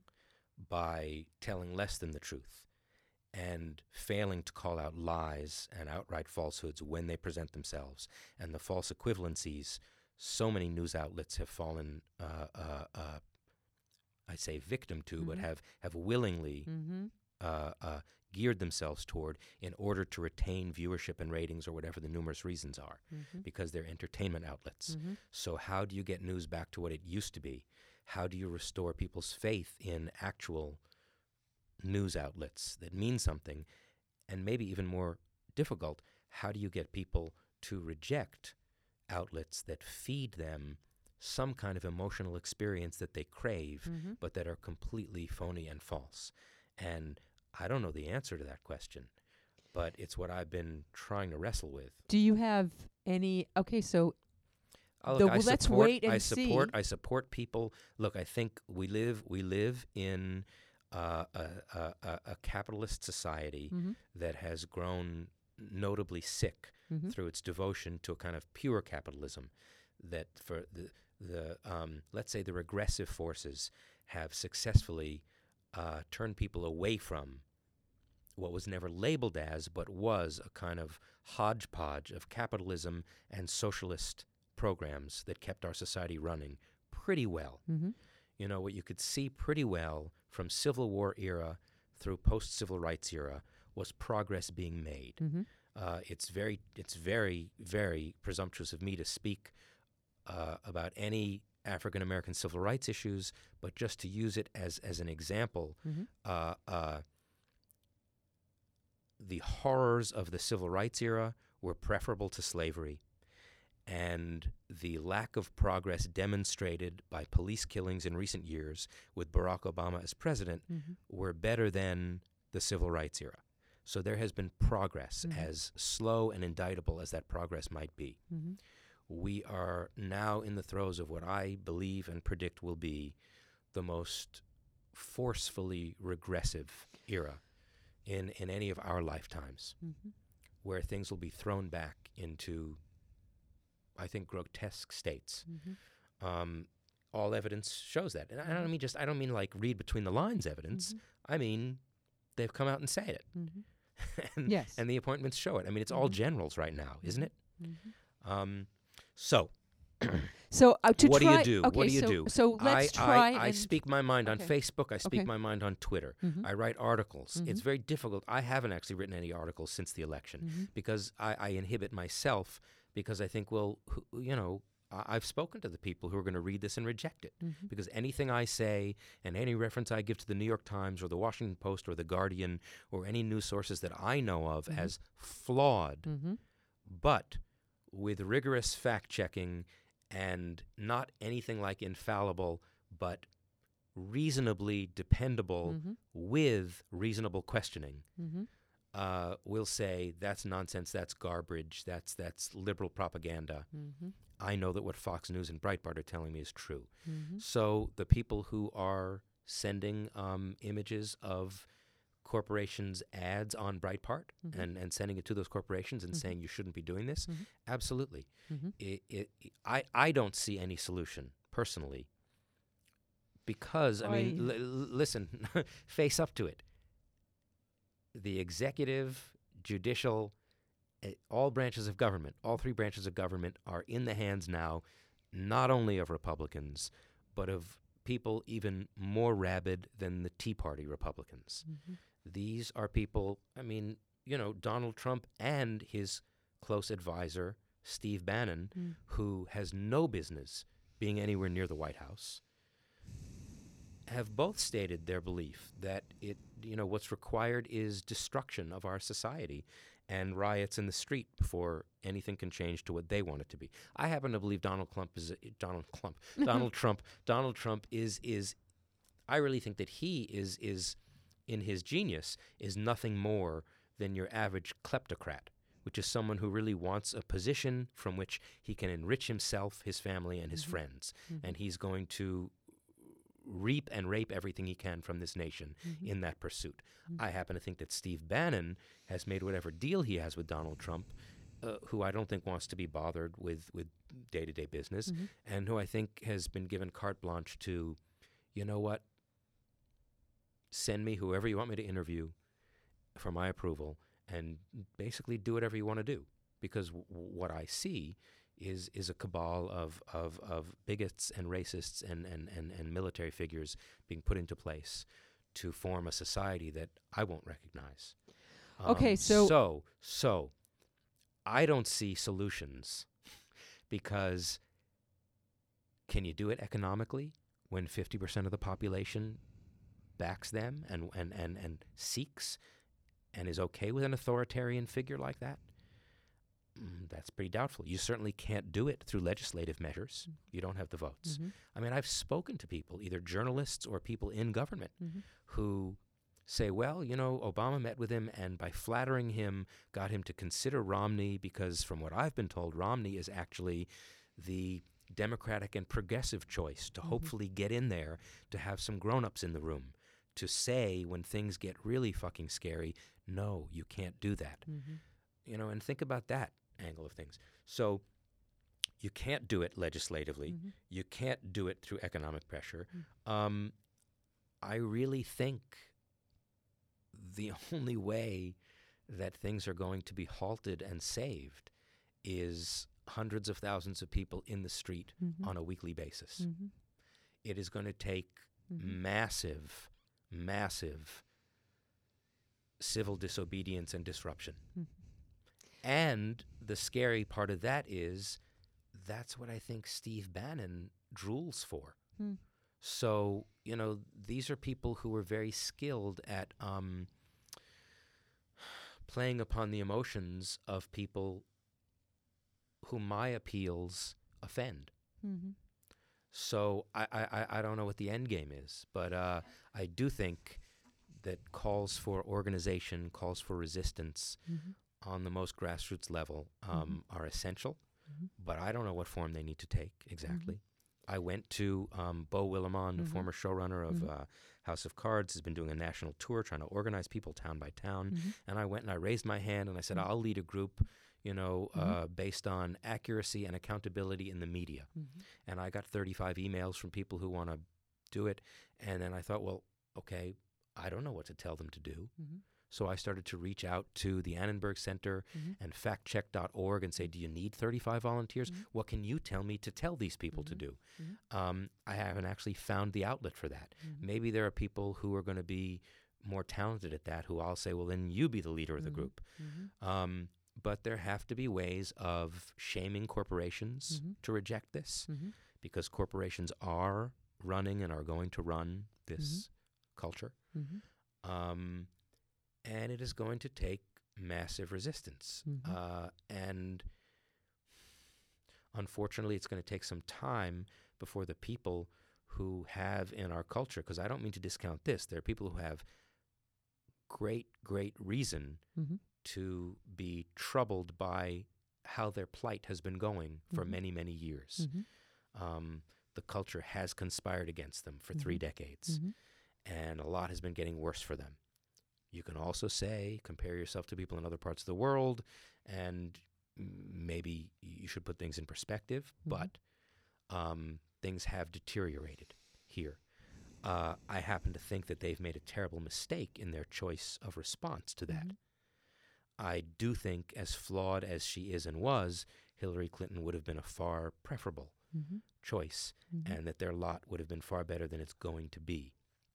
I think the people in control now are going to exhibit great skill at offering them uh, uh, uh, tokens Mhm. that are going to make them feel soothed, like this carrier deal, Mhm. which is going to save very few hundred of jobs Mm-hmm. at huge, huge taxpayer cost. Mhm. Um, and the bigger, the much bigger, even on the way here on NPR, I heard it discussed, the much bigger danger to jobs in this country is going to be automation. It's not immigration. Mhm. And that automation is not going to be stopped. Mhm. Software is going to replace jobs. I just heard about something they're doing in supermarkets that's going to do away with a whole load of jobs. And the options are really going to be something approaching what's being experimented with now, which is government giving minimal sustenance money to people, Mhm. not even for working, Mhm. um, to be citizens Mhm. and to contribute in other ways. Mhm. Or it's going to become an automated authoritarian society. And my fear is the people who will choose the latter. Well, we could we could talk. Ab- I could listen to you for hours. Where where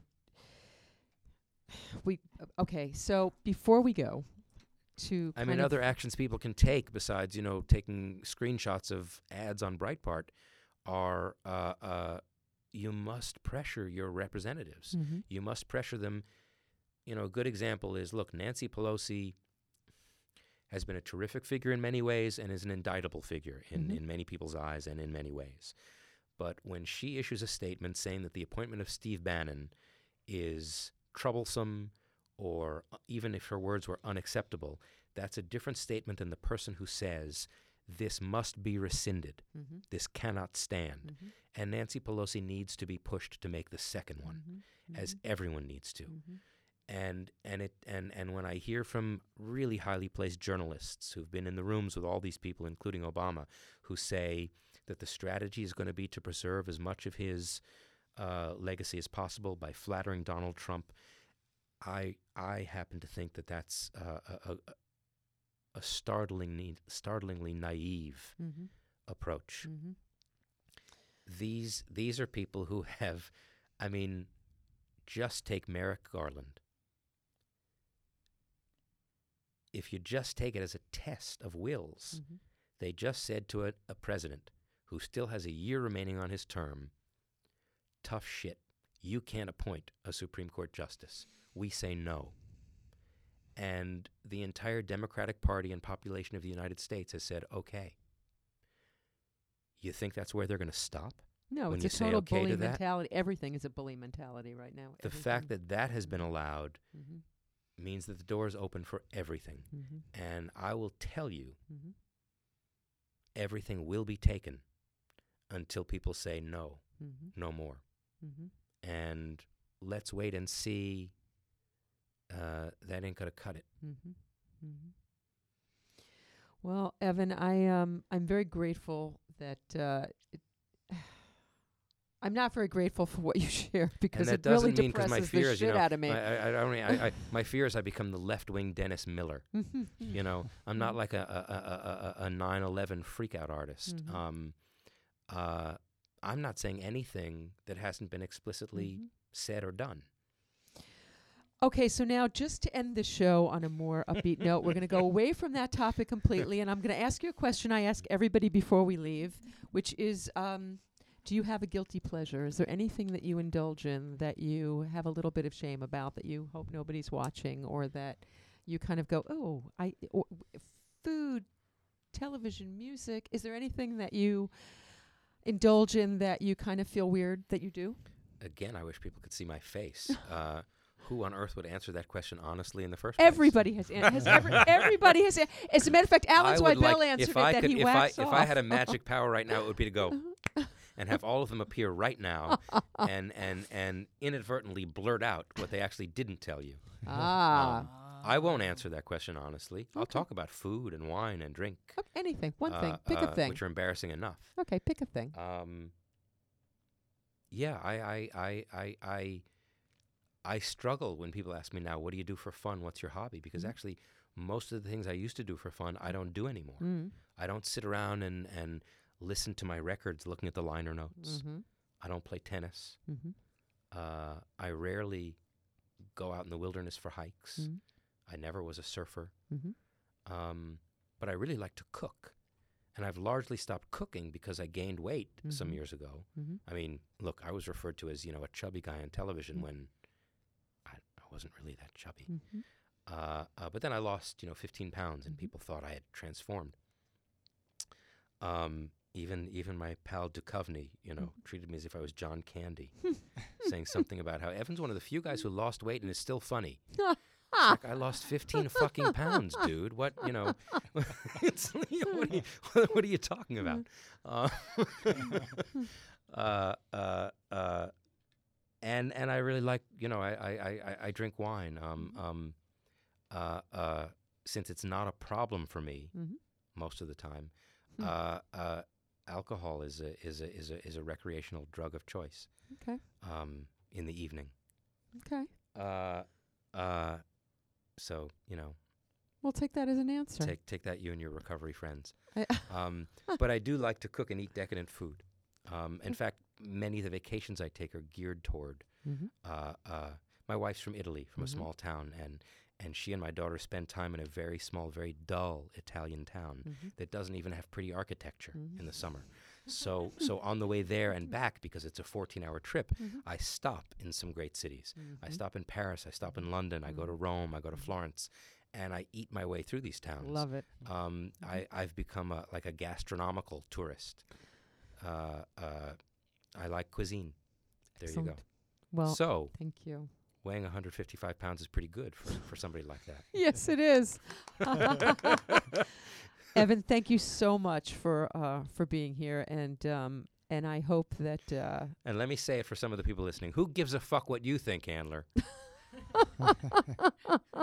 well, I give a fuck, and and uh, I, I give um two, possibly three and a half fucks. okay, there you go. So you get uh, two fucks up, and uh, thanks for being here, Evan. Thank you. Thanks, Vicki. Take care. So you guys, that was that was, you know, there was there, some shows just have to be longer. There was just no way to stop that train because it was too important that that get into the station. And for me, the takeaway with Evan, um, you know, the career stuff was great, and he's he's done so much, but I can't even think about that now because what Evan has instilled in me is that it's not enough to talk about how I'm feeling, and it's not enough to send emails. I have to stand up and I have to march, which I planned on doing anyway at the LA version of the Women's March, but we have to mobilize. We do have to take to the streets. He scared the fuck out of me. And um, and I needed to be scared, and I think that's really the takeaway too, is that we have to get the people that have the power to do something, to get scared, and to take action and to mobilize, and and that's what I'm taking away from this. Wh- what do you guys got? I, I agree. We all have to get very busy. We can't be complacent. We can't wait and see. Maya Angelou teaches when someone shows you who they are, believe them. Mm-hmm. Donald Trump has shown us who he is. Be afraid Mm-hmm. and get busy. It almost feels like with all of the negativity that's pulsing through the bloodstream of America that we need a bone marrow transplant to fix this. Too many f- people are being fed false ideas and they're angry at the wrong people and I don't know what the course correction is. It's really it's really unsettling. I yeah. How about you, DJ? Um, terrifying. I was just left in kind of a stupor of like depression by the end of that. Honestly, I know. it was all things that I've thought and and have already talked about with people, but you know, just hearing it all lined up again, it's uh, it's it's like it's like the election just happened last night. Now to me, and it's like his prognosis. What what really terrified me was that his prognosis is not even for the next four years. His prognosis is for the rest of our lives, which I I totally hope he's completely. I, I I pray he's wrong. I believe we can prove him wrong. But the only way we're going to prove him wrong is if we get up off our asses and if we well, people need to do things and because the people in, that are coming into power, they're you know they're not going to stop. So you have Well- to give them reason to. There's more of us. Yeah. there's there's more of us, but we just have to show ourselves. We have to show ourselves. Stand Good up and show people ourselves. have to do the right thing and the hard thing. And it's going to be hard. Wow. Well, um, all of you out there listening in Cyberland, take to the streets. So you've been listening to The Road Taken. New shows every Tuesday. This is a radio free podcast here whenever you are on iTunes, on SoundCloud, on Stitcher, on TuneIn. Oh, yes, we are everywhere. But the easiest way to probably find us is on my website, which is vickiabelson.com. But you got to spell it right. That's the bitch. Okay, V I C K I A B E L S O N dot com. And I'm also on Facebook at Vicki Abelson, on Twitter at Vicki Abelson, on Instagram at Vicki Abelson, on Google Plus as Vicki. Yeah, because I'm very original with the names there. So anyway, VickiAbelson.com. Find us. Come back here every Tuesday, but you can listen whenever the hell you want. You can download. You can listen in the car. I could wake you up in the morning. anyway, hope to see you next week.